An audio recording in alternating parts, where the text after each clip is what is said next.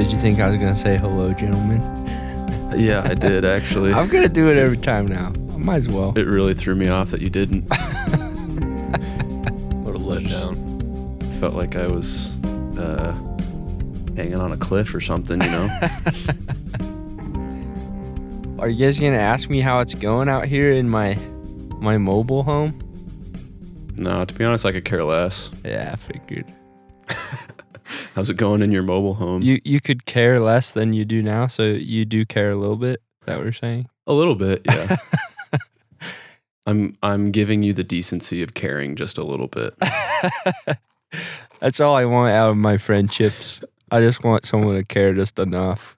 I don't want someone to care too much, because then I start to feel violated. I want someone to care enough that they know that if I don't talk to them for 2 days that Yeah. I have been in conversations with people that seem to care like way too much about something that's pretty insignificant. Mm. And it's extremely uncomfortable. Like I really don't know how to describe it other than that, but it's I don't know if you guys can relate to that or not, but yeah, when you kind of start to feel like you're getting prodded. Yeah. Yeah, it's like I'm getting grilled over nothing, you know. Like, they're not even... They're asking super intricate details about, like, what I ate for breakfast. It's like, dude, just chill. It was eggs and sausage, all right? Like, why do you need to know where the eggs came from? What kind of sausage? Did it have casing? What's the brand? Was it organic? Yeah. Where'd you buy it? Which store? How late are they open? You're giving me anxiety right now. That's what it is, though. You just replicated it, brother. That's how it is. Yeah. Been there. Yeah. Been there, done that. Yeah. Speaking of questions. That's exactly what I was going to say. Dang it. I'm sorry. I didn't mean to take it. Speaking of questions.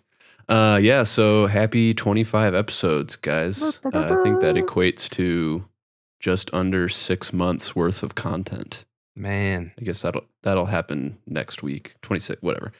Over 6 months for us because we got that running start, but these are, as we promised, way in advance. Like these were recorded like 2 years ago, and we're just now releasing them. Yeah, I did feel like we were showing our hand a little bit when we were asking for these questions because we asked for them like almost 2 weeks in advance. But right, you know, we just like to do. We're just planners, you know.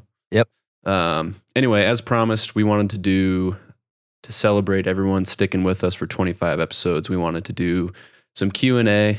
So we got a lot of really good questions, and we kind of narrowed them down to some of the ones that we felt like we could expand on a little bit more. And then I think the remaining ones we'll just do like an Instagram stories like we normally do for stuff. So they all get answered eventually, but so don't feel too bad if yours didn't make the top 10 here. We didn't want to do a 4-hour episode. So. Well, we wanted to, but we knew that no one would listen. Yeah, that's true. That's true. All right, so should we just dive in? Let's go. Let's dive in. I got my beer. I got my Lagunitas IPA. Ooh, perfect. What more can you ask for? I'm taking a little break from whiskey right now, so I thought, why not just drink the heaviest beer I could find at the grocery store. Good deal. Yeah. All right. So the first one, number one, how do you see your music evolving as time goes on? I think this is a good question because I think we've already sort of been analyzing this. You know, I think last episode we talked about kind of not using the mandolin anymore and that kind of thing, but I think we just always want it to be getting bigger and seeing it on bigger stages and for more people kind of changes the way you perform the music on stage, and you know, even when you write it, you know, you just want it to be able to fit those settings. Right. Not to say like, oh, we just want to be playing for more and more people all the time. I mean, we always want more people to be listening to the music because it's way more fun to play a show for like 500 people, you know. Right. And I'm not saying like those intimate shows aren't great, also the smaller ones, but it's really fun to play bigger shows. So I'd say in listening to like more mainstream artists, because I personally listen to a lot of the same artists all the time and that have been around for a while. So taking influences from them has been really good. I feel like you guys are the ones that keep me kind of abreast on what's going on in the music world right now. I see it adapting, like us staying true to ourselves, but also trying to stay with the times, you know? Right. I think of a band like Kings of Leon. Like, I love Kings of Leon, but they're just kind of, it was on New Girl. I think Schmidt made a joke. He was like, great band. Yeah. They're just stuck in one place musically, you know? Yeah. And I don't want to be that. Like, they are really good. It's just, they just released a new record not too long ago, and it's just the same. Yeah. So some people like that, but I think it's good to like diversify and.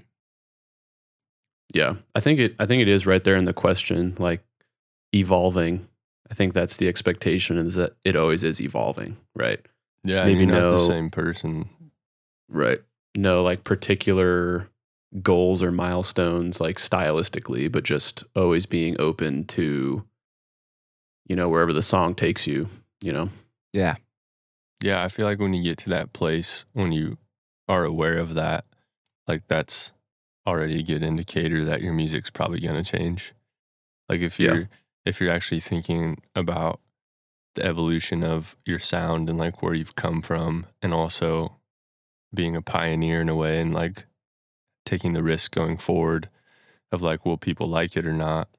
Like that's been one of my greatest struggles as a person, even outside of music, is like that, like trying to live up to this image or this expectation. And I feel like you can kind of do that when you start writing music and when you release content. Like there's an expectation because there's content out there, people have heard it, and they're like, oh, okay, so when they release stuff next, like you expect an artist to either give you something that's comfortable, that like eases you into a new sound, or something that's relatively familiar. But when an artist completely changes their sound, the trick is, do they still remain themselves in that transition, or are they like quote unquote selling out, or like trying to become something else that they're not, just for the sake of like record sales? And I feel like that's something we've been conscious of, is like, what do we feel, what do we want to make, what actually matters to us? And then if people like it, they do,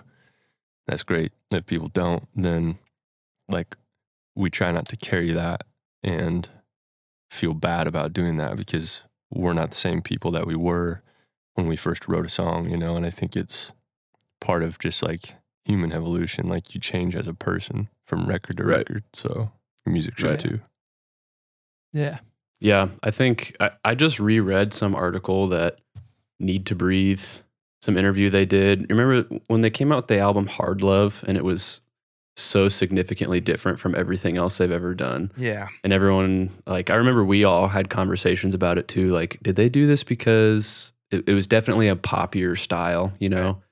And then their album that came out immediately after that was more in the same vein of what they had done previously. What was that one? I feel like I just listened to that the other night. The one that just came out, Out of Body, I think. Oh, is that what it was? Yeah. And that was like back to kind of their...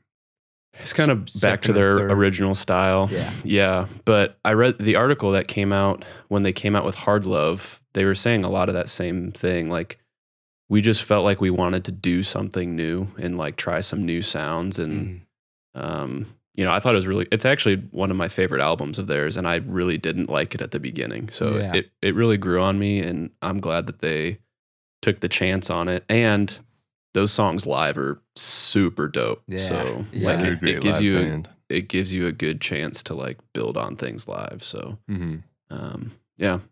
Cool. That's well, let's move on, because we could probably talk about that the entire hour. I feel like that's what's going to happen with every question. So we have two questions. Yeah. The next question, what is your favorite thing about one another? And then they said hashtag bromance talks. So, that's getting personal. Well, yeah. You guys knew I was going to start this off. Just kidding. Okay. Yeah, go. I really appreciate the differences among the three of us because I think that's kind of the glue that keeps us coming back every week to do this. And not, you know, not even that, but our friendship, I feel like we have some different outlooks and we may be in different places in our lives, but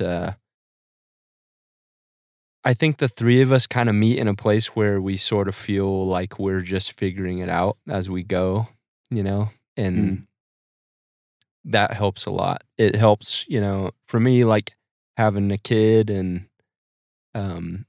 talking with you guys, you know, I hope that I've never seemed like I know what the heck I'm doing because... Oh, believe me, you don't. Yeah, okay. I figured. So that's good. You never once came off that way. That's what I wanted. So, like, but that's been really good for me because I felt like, you know, we're all sort of just keeping each other going and, you know, we're all here for each other to talk to, you know, not stuff that we don't even talk about on the podcast, just troubles that we have. And, right.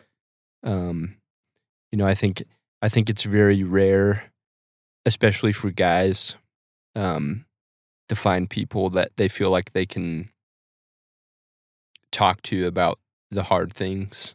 And we kind of feel like we're supposed to just be tough and easygoing about everything, but it's nice to be able to have some friends that I know that I could tell you guys anything and there would be no judgment there. You know, you guys would tell me what I need to hear. You know, you're not going to be like, yeah, man, you were right. You're totally right. You know, well, like most of the time when we come to each other with that stuff, we're the wrong ones. You know, it just, we need to hear that like we're understood.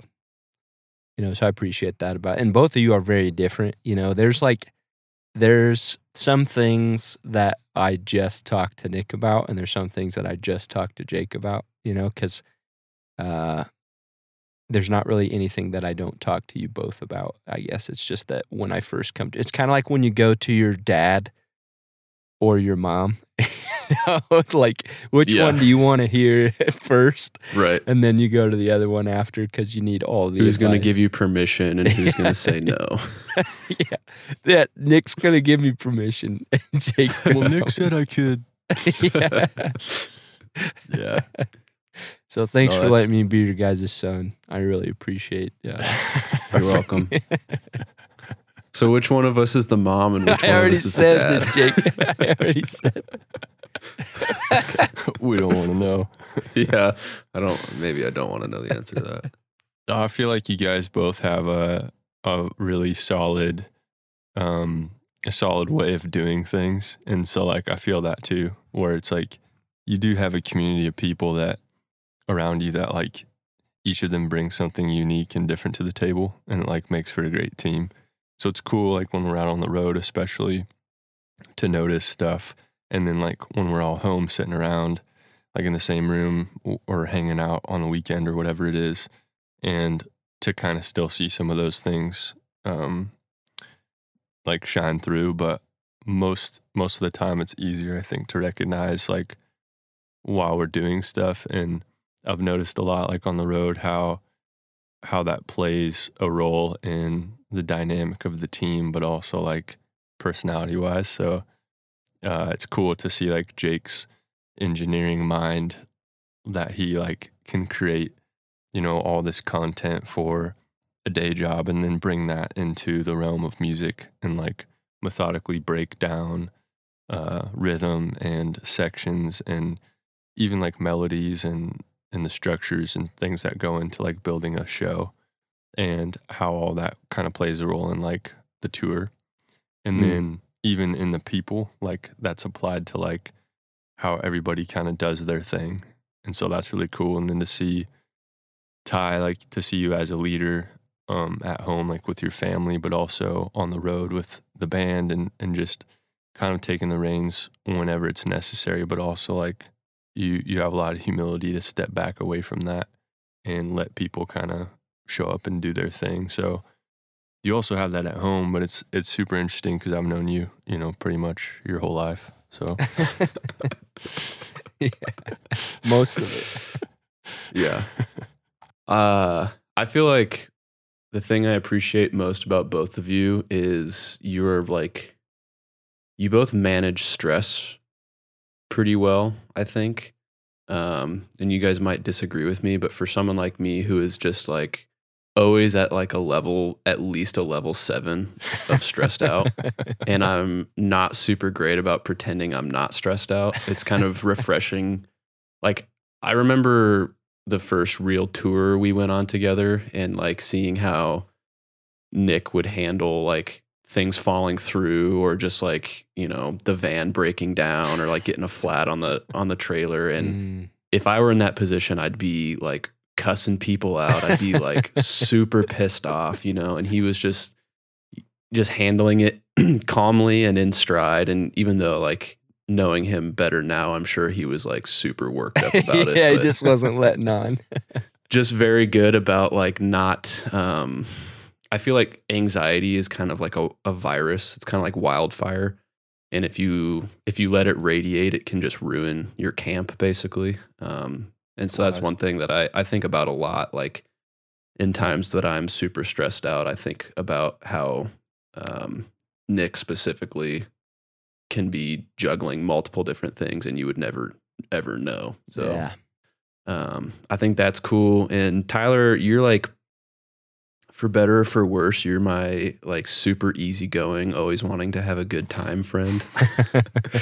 And that's important for me because if it weren't for people like that, I would never enjoy anything ever, you know? And I say that same thing about, that's how my girlfriend is too. Like she serves that purpose in my life as well. Where like, if it were just up to me, I would never eat dessert. I would never like, I would probably not drink as much as I do, you know, like, when I'm with you, I feel like I can just unplug and like just sit down and play video games for 8 hours and not like feel like I'm not feel guilty about it or whatever. You're like my enabling friend.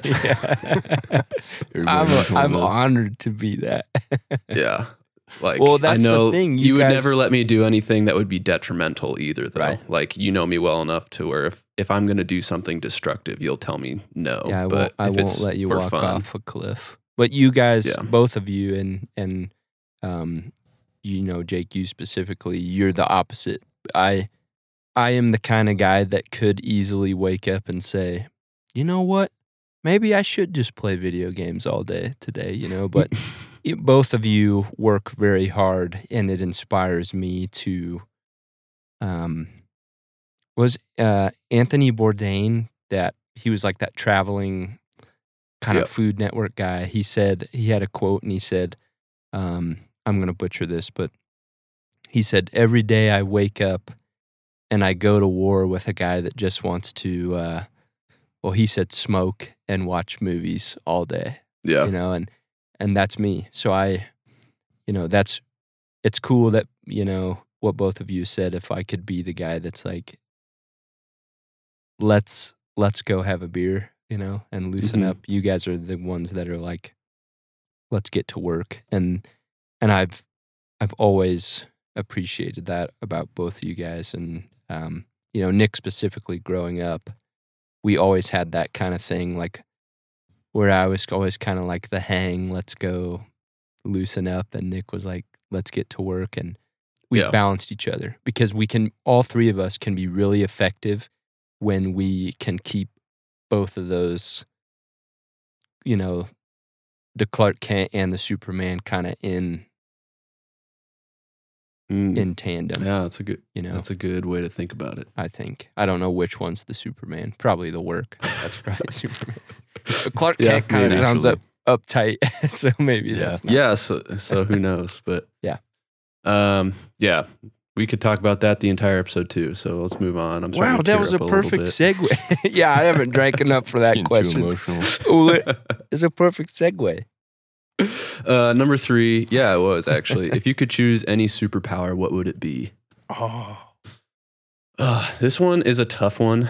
Like, because I'm analytical to a fault, I think way too hard about like the practicality of superpowers. I always kind of feel like some form of telekinesis would be the way to go, like being able to manipulate objects around me. I just from a convenience standpoint, like not having to get up and like grab things, but you know, I always think about that. I was a huge Star Wars nerd growing up, more than I was like a superhero nerd. So I was always thinking about like the Force and being able to do stuff like that. That'd be cool. But second to that, I would probably choose like teleportation. The movie Jumper, I thought, was really underrated. Oh yeah, that was an underrated movie. Yeah, so one of those two things probably. Transport himself to like the desert. Or didn't he have to see the place, right? Yeah. Right, yeah. Mm-hmm. Yeah. That's but he could like, I think there was one where he jumped into like bank vaults and like he was robbing banks for a while. Yeah. I'm not saying I would rob banks, but I don't think I would be a superhero if I had powers. I think I'd be like the anti-villain. The anti-hero is what it's called. Anti-hero, that's what it is, yep. I would just kind of do whatever I want. But what about you guys? I love this question. I think invisibility would be cool, but I don't see myself using that in any other way than like something devious. You know, yeah, that's true. I guess I could see like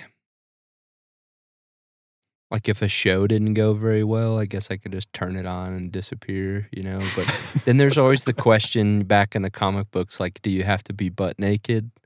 Or, you know... Does your clothes, like, go with you? Do your clothes go with you? Right. Yeah, floating guitar. Because I really don't think, even if I knew no one could see me, that I could just be running around butt naked, you know, trying to do things. Yeah. I don't see invisibility helping in any other situation than... if you were trying to like foil a robbery or something, you know? Yeah, that's true.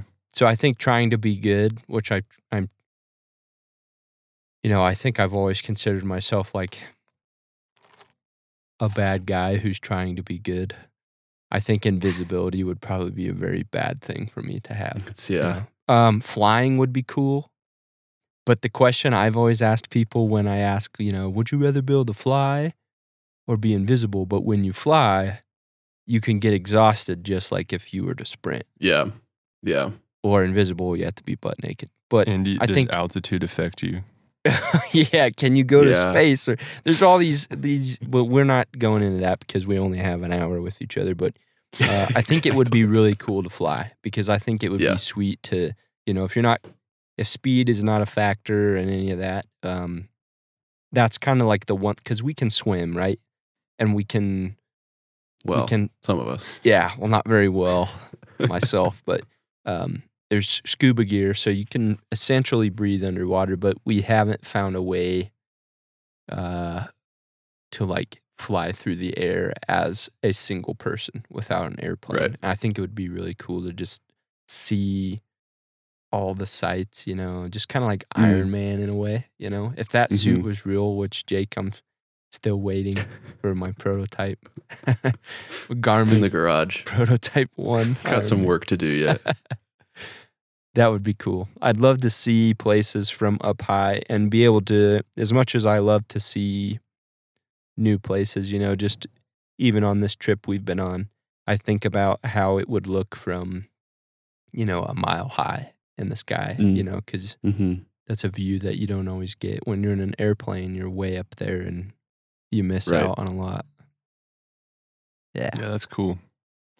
It's a hard question because I love superheroes. And, like, growing up, I read a million comic books. And, like, we always watched every movie and cartoon. So it was, like, it's tough to think about narrowing it down to a specific superpower. But I think one I always come back to is invincibility, which is completely different than immortality, because I feel like if you were immortal, it could get pretty lonely to live forever if like everybody around you are constantly losing people, and like where it would be cool to see how things change and like how the future would be and like just how things come to be. But the flip side is like always having to go through that like, I feel like you'd either go one of two ways. Like you'd become really callous and walled up and like not really have people close to you because you wouldn't want to lose them, but Or you would just like be all in all the time, and it would just be really hard to keep losing people over and over again. Right,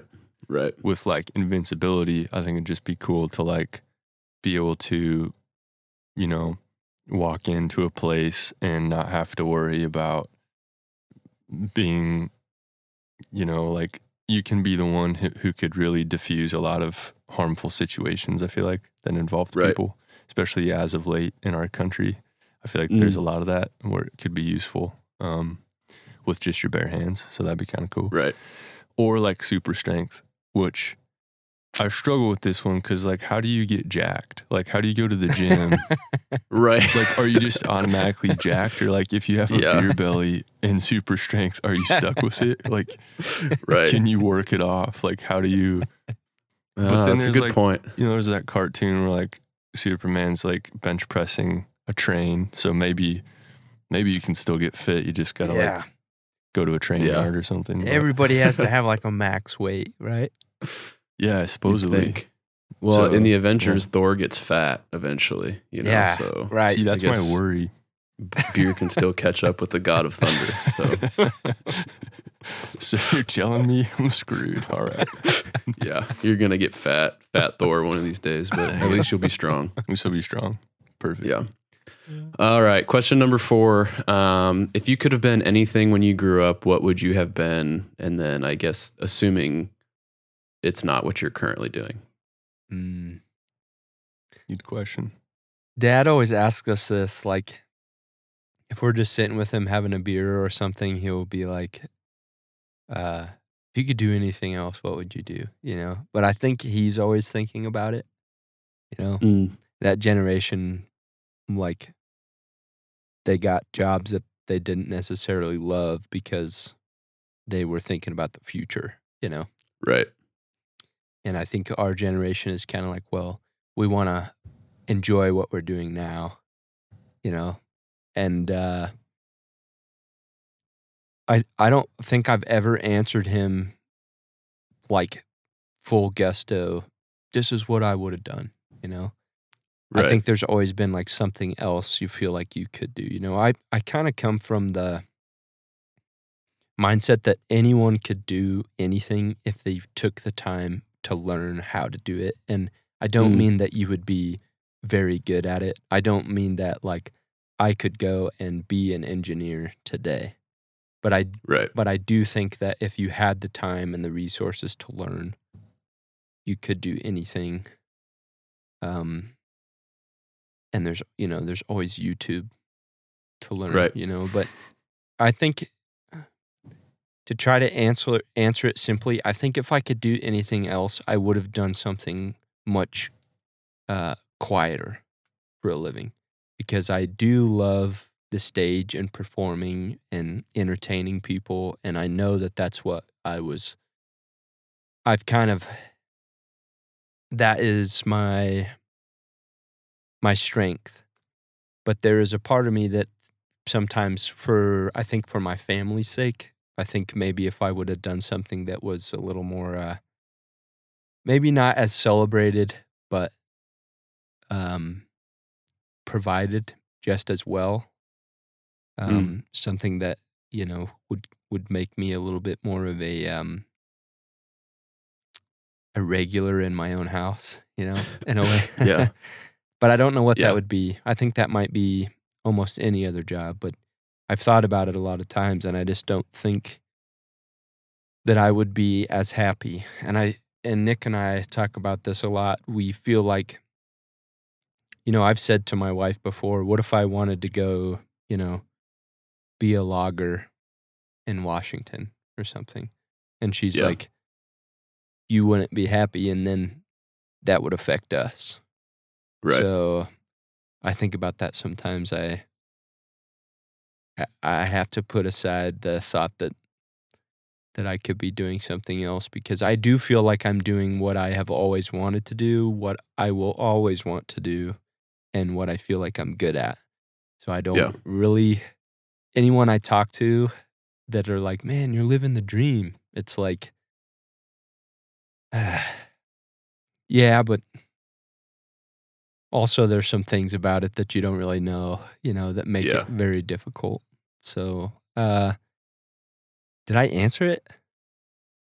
I mean, if your answer is just what you're currently doing, that's an answer. All right, I'm done. That's kind of where I'm at too. I feel like as a kid, I was always into music, and I feel like I'm really grateful to actually be doing what I've always wanted to do. But there is always the question, right? Like, I think the grass always seems greener, no matter what you're doing, no matter how successful you are, no matter if you feel like you've kind of like come into your own in a way. I think part of being human is always wondering what else there is. And I think being bold enough to like really chase down what you're passionate about and find a way to make a living doing it while benefiting people around you and like giving back in a way is kind of I don't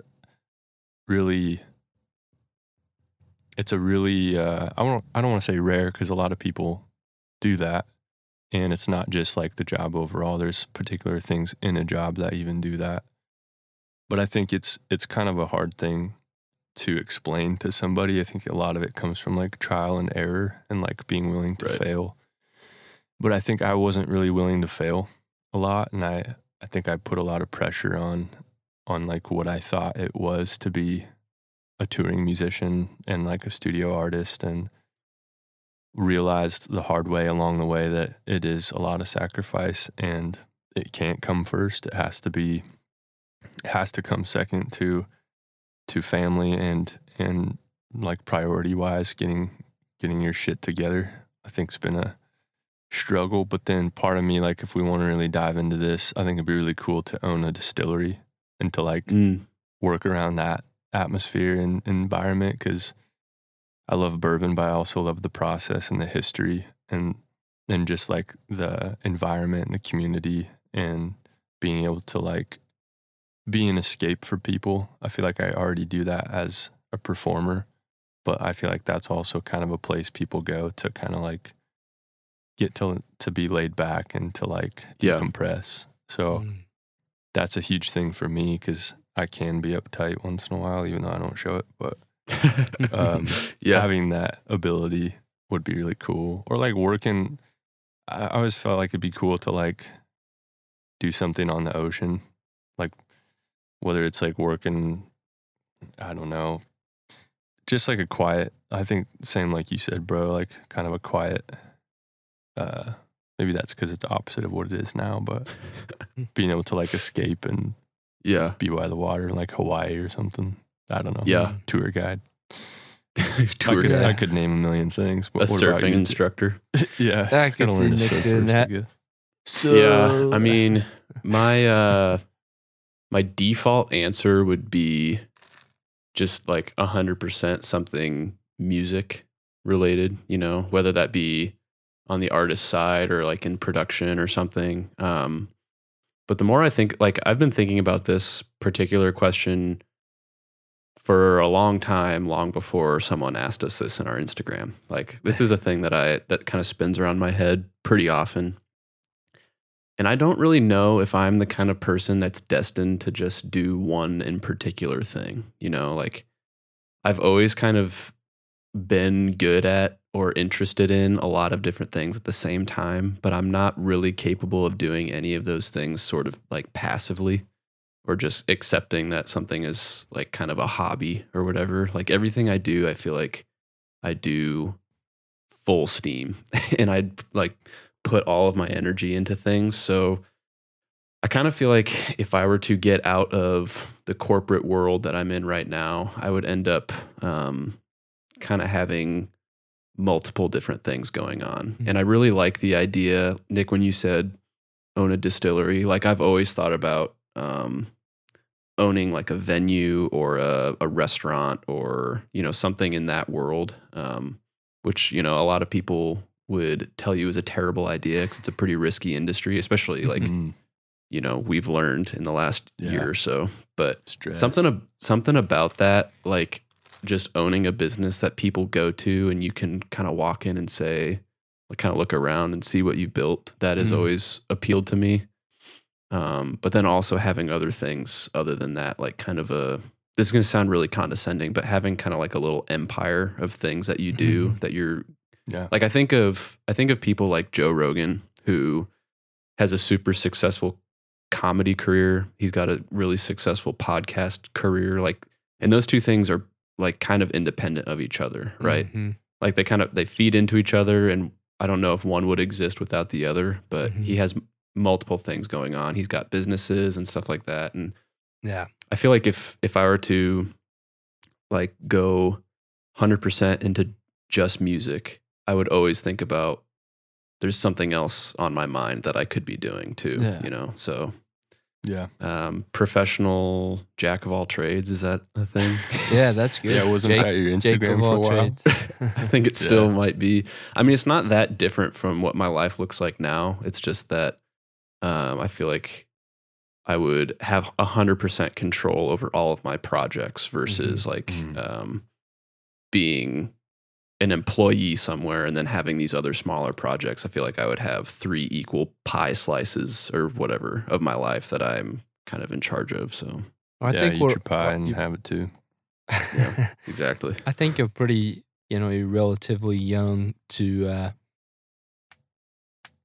it doesn't mean that those things are not in your future. I think, there's a lot of artists that start their own wineries or like, brother, you said, a distillery or a restaurant, because you do a lot of traveling and stuff as an artist, and you see how things should be run, right? And then you can make something that. But those are a lot of work too, You think, you think about being like a restaurant owner, like when do you sleep? That would be. Yeah, I've never been the kind of person that's afraid of work though.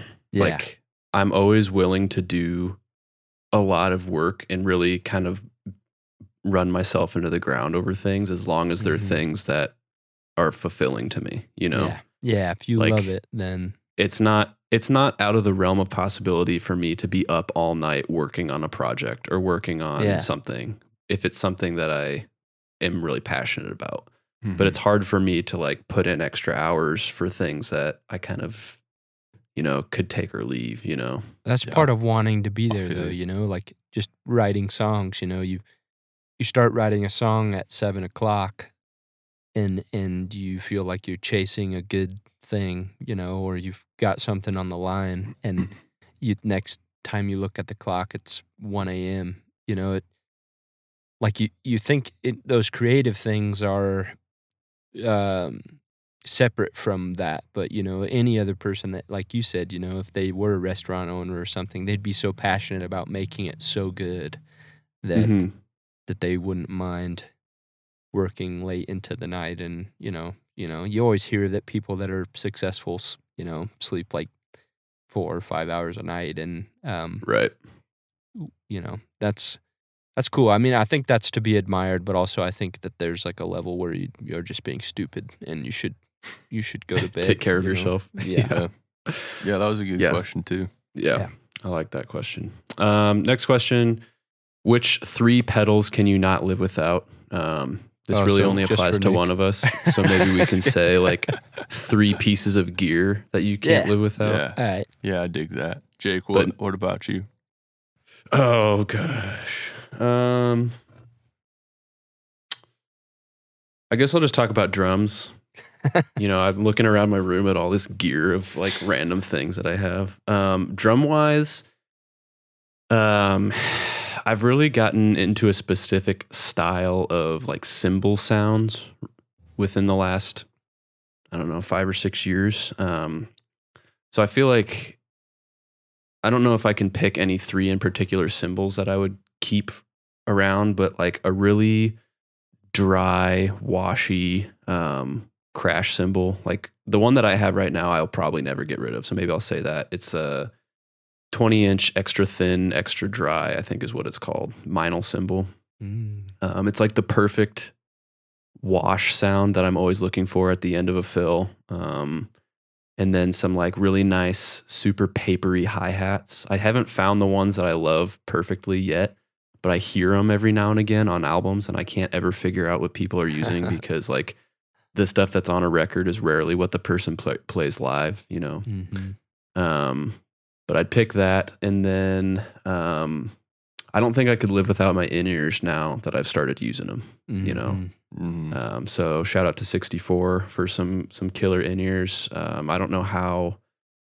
I haven't played a show with them yet, but just after using them in the studio a couple weeks ago, I don't know how I ever played drums without them. Yeah. Like, yeah. you know, when we play live, I always had earplugs in, like those kind of discreet earplugs, but even that, like, so it's still so loud. And then, like, you just couldn't hear what was going on. Mm-hmm. I remember, like, when I was just warming up in the studio, I didn't have any ear protection in. And I was playing super dialed back, and it was still too loud. And then once I started playing with my in-ears in, I just felt like my world opened up. So that's definitely one of the things that I'll never be able to play without again. Yeah, they're a game changer for sure. I felt the same way singing harmonies and just for hearing everything on stage. Yeah. What about you guys? Oh, man. Well, both Ty and I don't want to speak for him, but I know he really likes the LR Bags.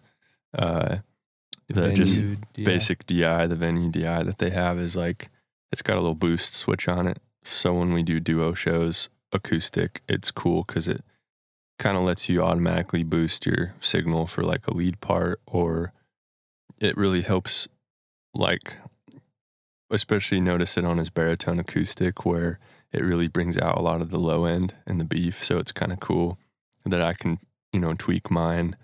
And both of us use the same one, so they work and sound really well together, but I can tweak mine to kind of have more of the mid-range and the high part and stuff. Electric-wise, I really love I used the Pog a lot on Ghost Talker on that record, and been using it a little bit for some of the new stuff. And I never really got into it that much, just an octave pedal. But if you dial it in just right, it can make some really cool layering sounds, but also some really cool lead parts that just kind of like are unique. Oh, I love that. Yeah. I'm shocked that made your list because I know, right? About 3 years ago, we didn't like. I feel like we just talked mad shit on people that used Pog pedals all the time. Isn't it funny? I was talking about this to Justin in the studio, like, just how different my opinion on certain like gear choices has been. Like I used to be such a purist, and now I'm like, dude, whatever it needs. Yeah, you know? Yeah. There's something to be said about serving the song, and I think it's cool to experiment and play around. And I definitely, like you said, Jake, like I was always all about the, if I can't replicate this with pretty much like with my bare hands, then I don't want to do it. Reverb wise, like there's so many good reverbs, but I picked up Strymon's Blue Sky, and so that's been really solid. I love the space that it creates, but I also love that you can bring the reverb in really tight and just get like a nice plate on there for just, you know, like it just, I play it through a Fender, usually through Fender amp, and it just sounds so good. And then I'm a fan of JHS, like they have a lot of cool stuff. I use like their buffer, which just like boosts your signal through your board when you have a lot of pedals to go through. And then their Morning Glory pedal is usually always on. It's my one always on pedal on my board. And I love that too because it adds a little dirt, but it also adds a little bit of clarity on like lead parts. And is that a boost or an overdrive? It's technically an overdrive pedal, but I've used it as a boost before. I just switched over to TC Electronics Spark Booster for my boost pedal, and it's a clean boost, and that's incredible. That's been my favorite boost so far. But I could talk about this stuff all day just because it's, for me, it's like I'm a kid in a candy store. But we should do a gear episode where we just like talk about everything that we use on stage or even off stage, you know. That'd be fun. We probably should. Yeah. Ty, what are your gear necessities that you'll never leave without?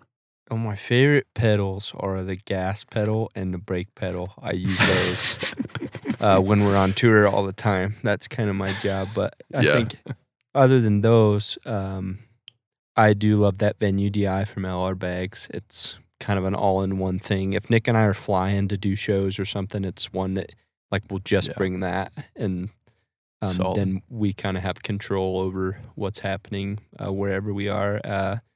I have this pedal that has a vocal reverb and a vocal auto-tune on it. I have taped off the auto-tune because inevitably every time we play a show, someone comes up and looks at our pedals. And before I had taped off the auto-tune, which I don't use, every time a guy would be like, "Oh, you use auto-tune? Yeah. No wonder." No, I'm gonna use that for my brother. And no matter what I said, like if I said, "No, I don't use that actually, that's just one of this," they would say, "Yeah, right."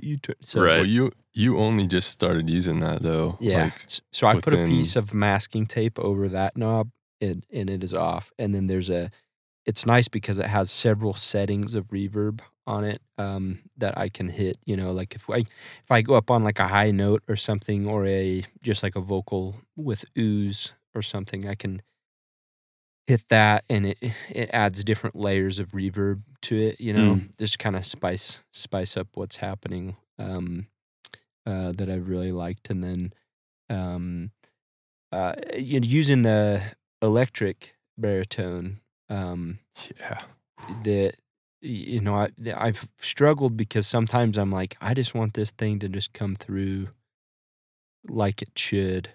Yeah. Just the way it was made, because it was a custom and it sounds really good. But I like to throw a reverb on that one too, because I think it really helps the size balance with what we're doing now, you know, like we talked about a little bit earlier. Just, you got to have space on stuff. And you know, like vocals, they will tend to reverberate kind of naturally in a big venue like that. You do add a little bit, and then you put a little bit on stage for us to hear. But yeah, that thing's an animal. Shout out to Veritas Guitars. Veritas. We play a few of their guitars. They're great.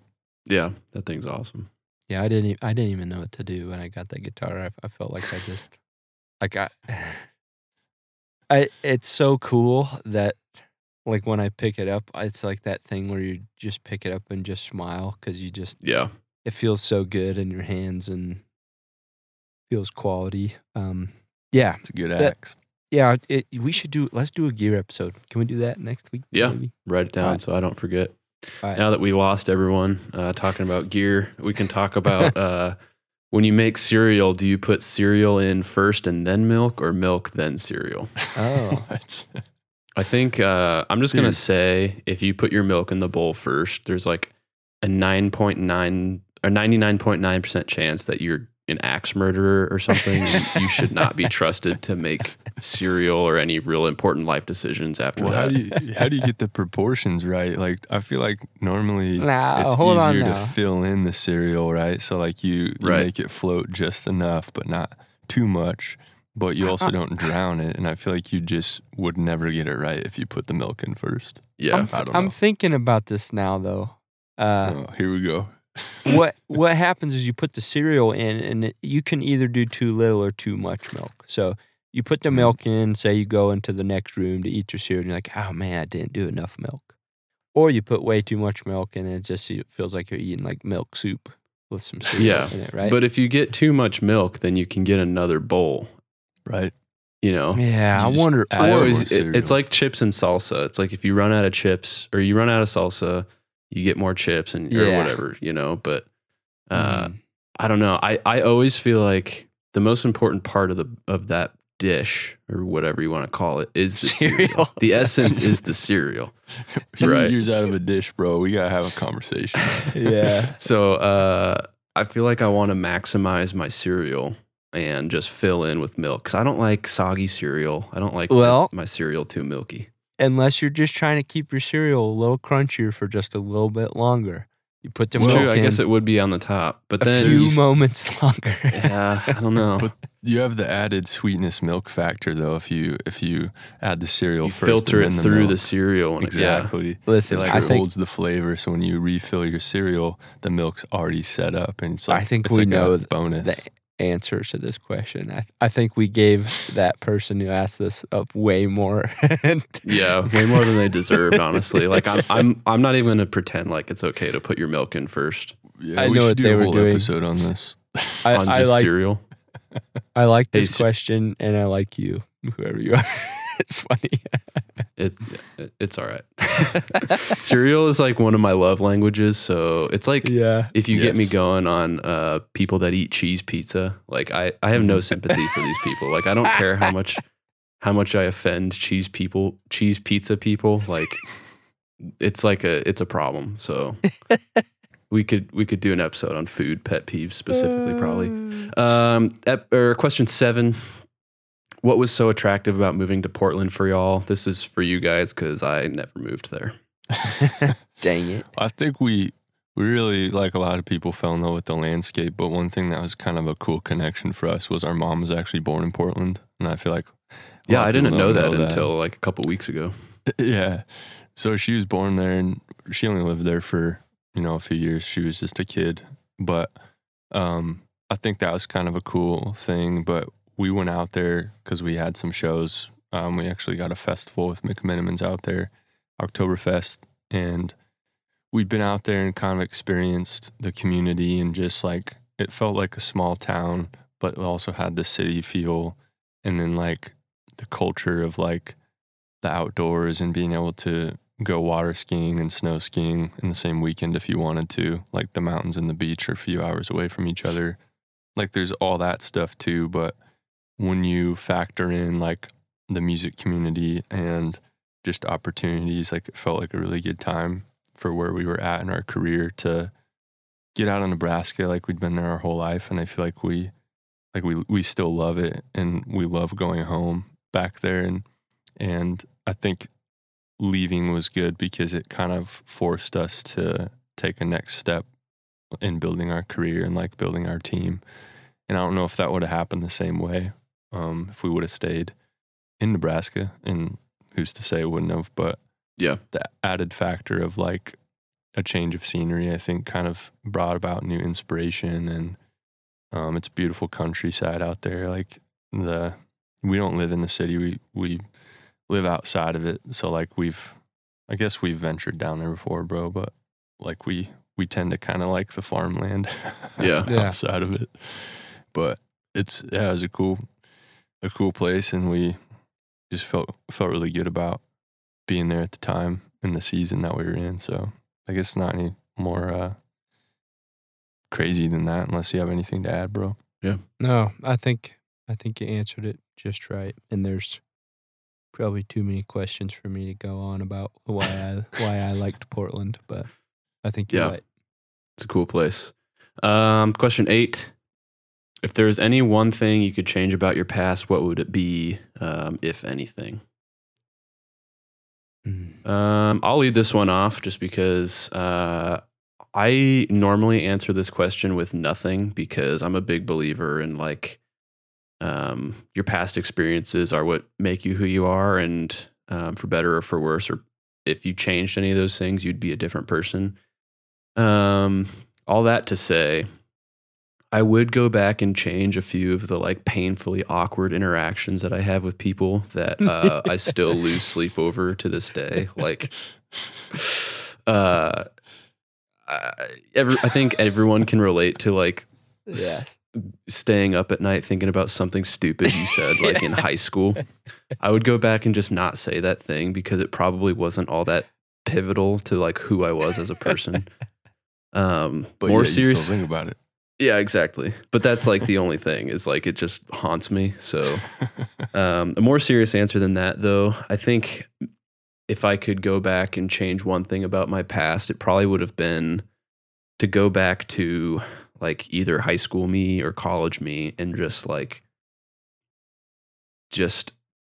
force myself to chill out a little bit, like not put so much pressure on myself to be this like perfect version of a man as an 18-year-old, 19-year-old, 20-year-old person. Like, I on purpose chose to not experience a lot of things that I feel like most people experience during those years. And now that I'm 25, which isn't all that far off, but now that my life is a lot more established and, you know, I'm in a career and I am in a serious relationship and all these things. It's not to say that I'm not grateful and don't love all those things, but I look back on kind of like my prime years to just experience life and realize how many things I kind of missed out on because I was so focused on like being an adult when I was a kid. I think I mentioned that in an old episode that we had, but I was so focused on having my life together during the time when nobody has their life together, when I should have just been, you know, learning about who I am. Whereas now I'm doing that now, but also without being able to look back on.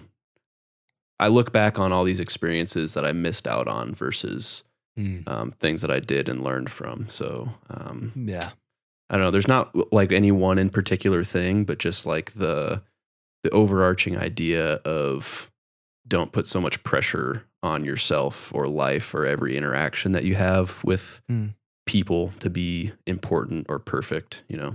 Wise words. It's good. I kind of like how you said, if you could go back and tell yourself, I feel like that's kind of where this question took me to, is like, if I could really find myself in a place where it was kind of pivotal or like transitional when I was younger, like I would say to not worry so much about image and not let it really dictate and kind of have power over me for a lot of my decision making or my choices or even things I said and things I did. I think I've noticed that overarching theme in my life of like worrying about this image and worrying about how things appear. Yeah. And I think some of it comes from like being a performer and making sure that everything looks and sounds the best that it can, it's presentable. And I think having that same mentality in my personal life has made things pretty difficult. And I think that letting that go and like learning how to not give a shit about what people think in a way that isn't coming across as an asshole, but it's coming across as like being genuinely okay with accepting yourself and being okay with people not being okay with that. Like I would definitely tell myself to let that go and to like be aware that it would be a problem and say like, hey, when you get older, you know. And I'd probably also tell myself like in college, you know, maybe go to McDonald's like a little bit less, Taco Bell a little bit less. That's it. Yeah. Interesting. I would say, you know, I hope this doesn't sound too superficial stacked against what you guys said, but I would say for me it'd be financials. You know, like coming from, you know, I basically stopped going to college because we were playing shows, and after shows it was kind of like taking a stack of cash and just separating it between four people, and I never really thought about how to put that away or save it or make it last. It was always just kind of like, okay, perfect. Now I can pay for gas and going to a restaurant, you know, 3 times a week, and you know my rent that I was paying at the time. You know, I don't feel like anyone ever told me growing up, and it's not their fault at all. I just probably didn't listen. Like, you know, one day you're gonna wish that you understood the value of money in a way that it benefits your life and your family, and you know, you don't have to be an asshole with money. You can use money in a good way and help it benefit your life. And you know, it's like you know, you that first credit card you get, you know, before you, if you're a person like me who didn't really understand how that worked, you know, I took that and said, well, now I can get whatever I want, whenever I want, right? No one really had said, pay it off every month, and it's only, it can help. You can run the credit card. Right. You can run your financial life. It's just that there is a certain point that if you aren't on top of it, it can run you. And, you know, at 28 now, there's some things I wish I wouldn't have done, or that I wish I would have done actively to kind of set my future up to, you know, especially now with having my son, you know, we're in a good place now, but that's only because we have like buckled down, you know, and I think I feel a lot of understanding for people that think that money is unlimited as long as you have the card with the capacity. You know, this could be a whole nother episode too, but I think I wish someone would have told me that early on, you know, the value of money, you know, without saying money is everything.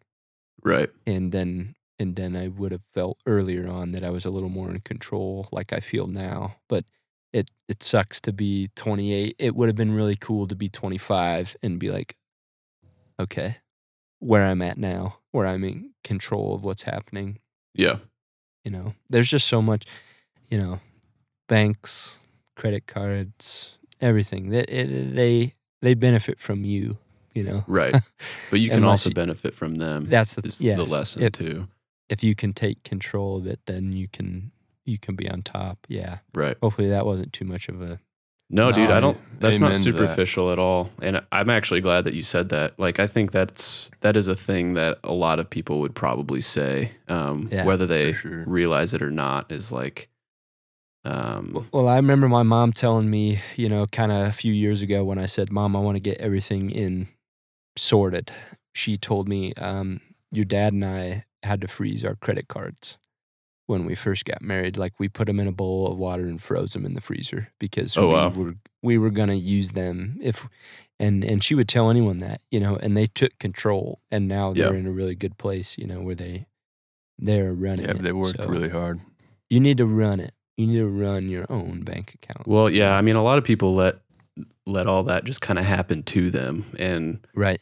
A lot of people use the, well, no one ever told me kind of as an excuse, right. But there is, I mean, an entire internet full of, I mean, you have to be kind of, you kind of have to be careful because there's a lot of quacks out there that have terrible advice, but pyramid schemes. Like when I got out of college, I had no idea what I was doing, and I kind of leaned too far the opposite direction of being overly frugal just because I thought that's what I had to do, you know, until I realized that you can kind of like get all the main milestones checked off, and then whatever's left over. Allow the leftover. You can like enjoy that balance. Right. Yeah, the balance takes a minute though. Like, it is tough when you're, especially like in college and like out of college, you're just like, you're trying to learn the ropes still, and I feel like you still have to allow yourself to live. Otherwise, you end up just being miserable. I feel like everybody kind of goes through that. This is a tiny side note, and I know we don't have a ton of time, but I heard on the news today that this guy got a $1 million scratch ticket,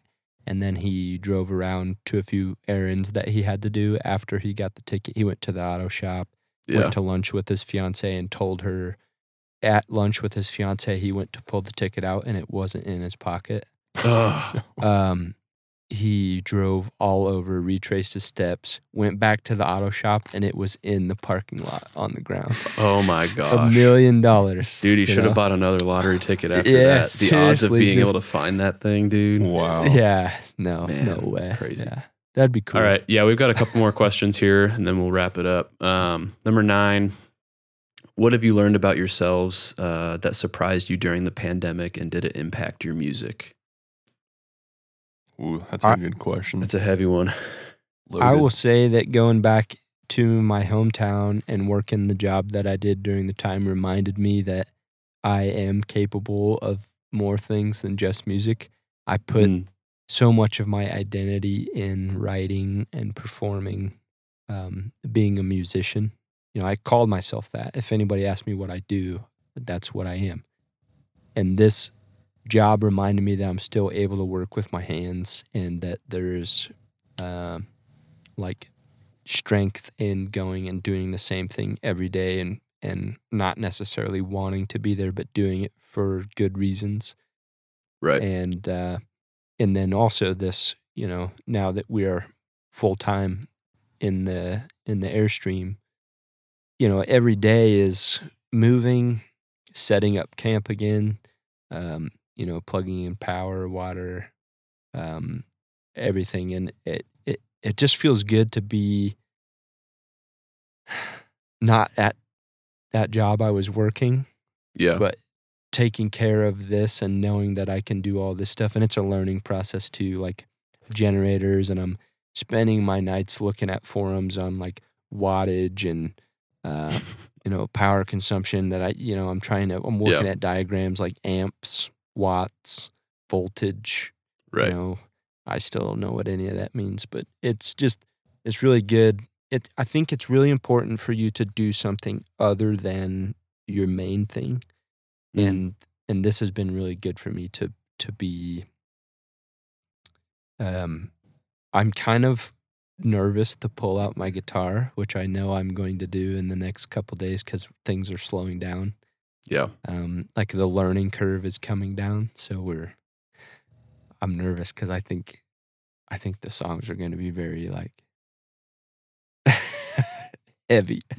Oh, I see. But maybe it's good. You know, maybe that's a good thing. You know, we've been through a lot the last couple weeks, and for better or worse. So yeah, and that's not just, you know, all year the pandemic. You know, just being away from the job.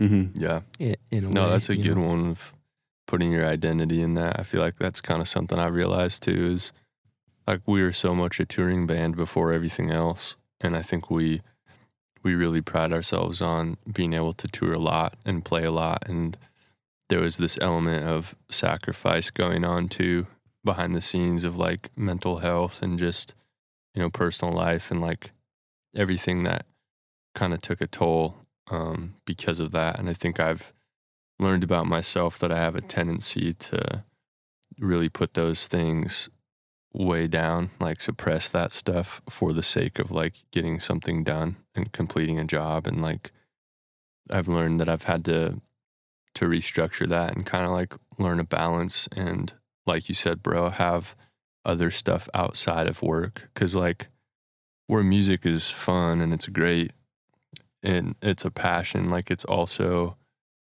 a job. And I feel like when you can kind of look at it from a standpoint of clocking in and clocking out like work, it kind of makes it more healthy in a way.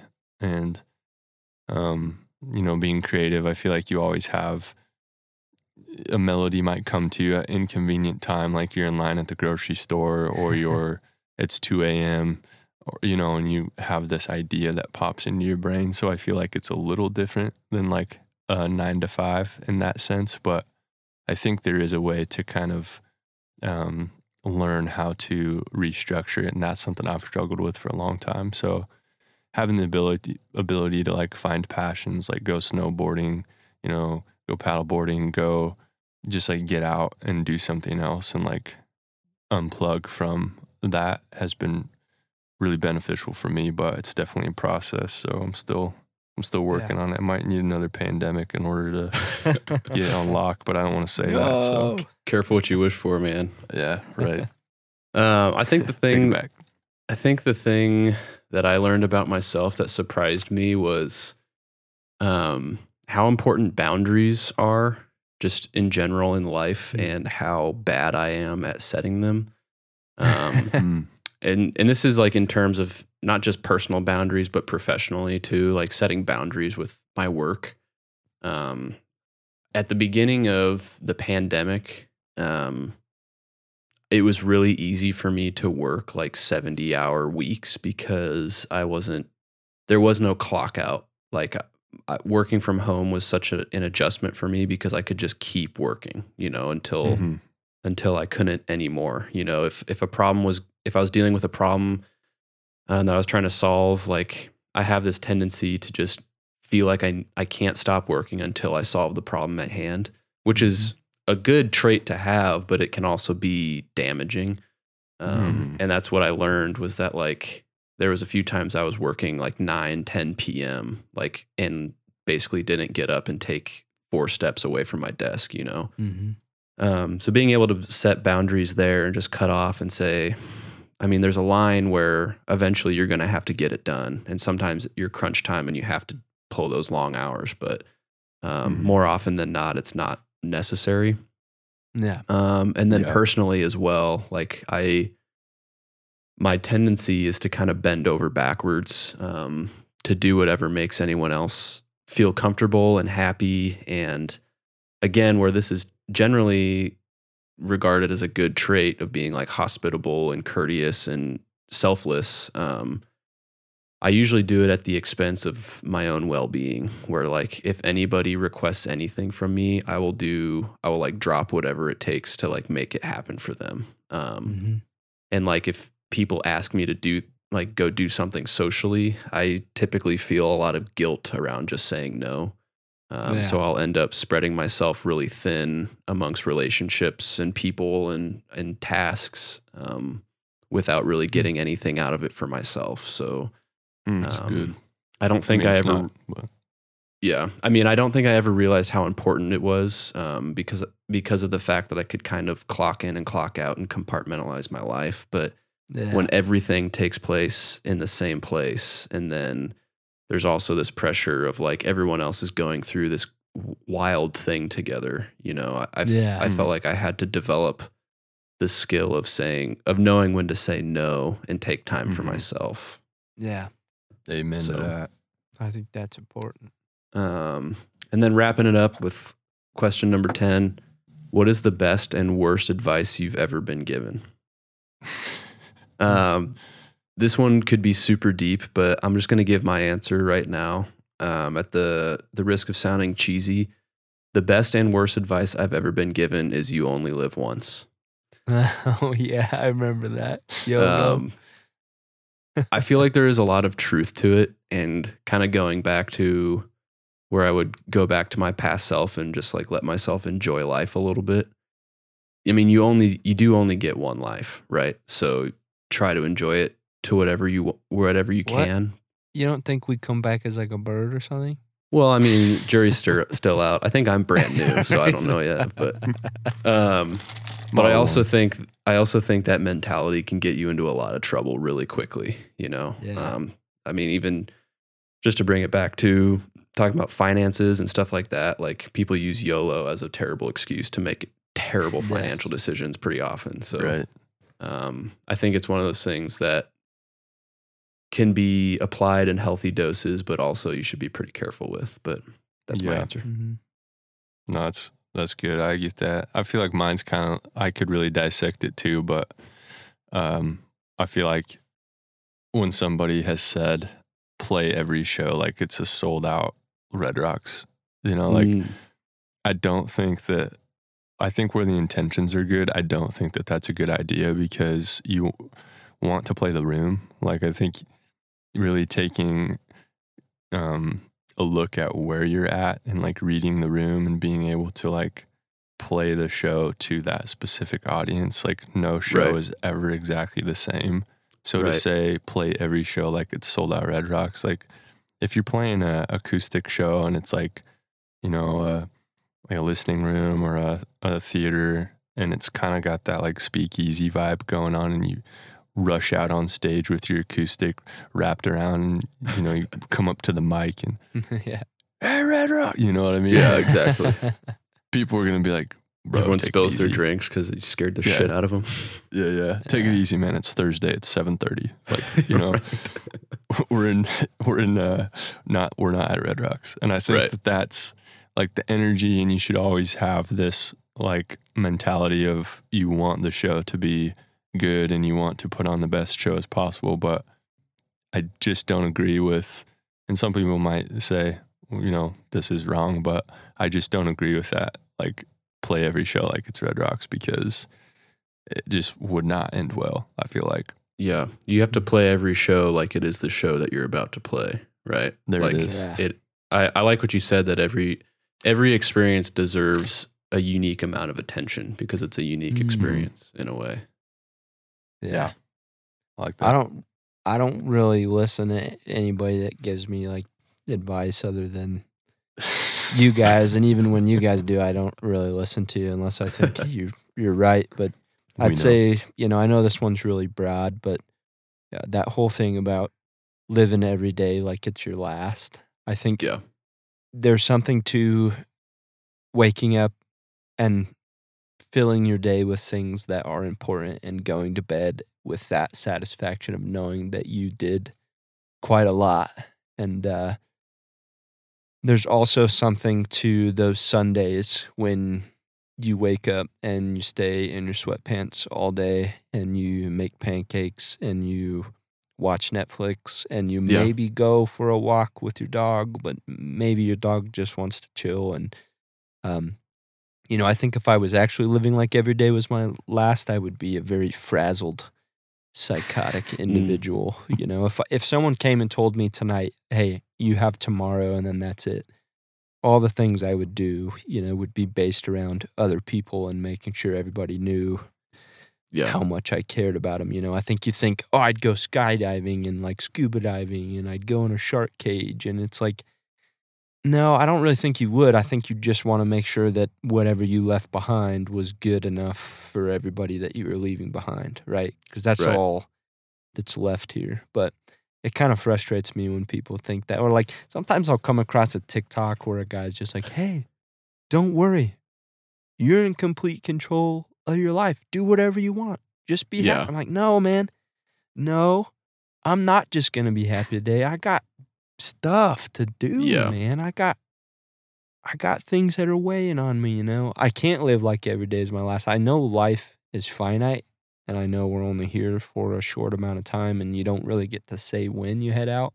Yeah. But really just, I think that quiet discernment and discipline and moving forward and trying to find the balance of enjoying life at the same time as setting anyone else up in your life for like a future and yourself up for a future is important. It's a steady, I think life is a slow burn. It's not just like you pour gasoline all over it and burn it. It's whenever you go, but you got to take it slow. Yeah. Amen. It's wise. Yeah. All right, guys. Well, 25 episodes. I can't wait for episode 50 so we can do one of these Q&As again. I love I love these. I think we're probably going to have to. Right? Oh, yeah, we are. Should we mention who's on board? Well, I mean, by the time this episode drops, the winner will have won. So, yeah, we can say whoever's on board. That's true. So I guess we can just give a shout out to our friends at Sennheiser for going in on this giveaway for the winner. And I guess it's going to be already announced, yeah, like you said. So I guess the winner has already gotten a pair of these Bluetooth CX 400s. They're just like the Bluetooth earbuds that are really cool and they sound really great. So thanks to our friends at Sennheiser for doing that. Yeah. Mm-hmm. Hell yeah. Maybe they're listening to the podcast on their pair of headphones at the moment. Dude. Yeah. Wouldn't that be pretty sick? That'd be pretty sick. If you are, send us a message. Yeah. Yeah. All right, guys. Well, thanks for sticking with us for 25 episodes, and we hope to have you for 25 more at least.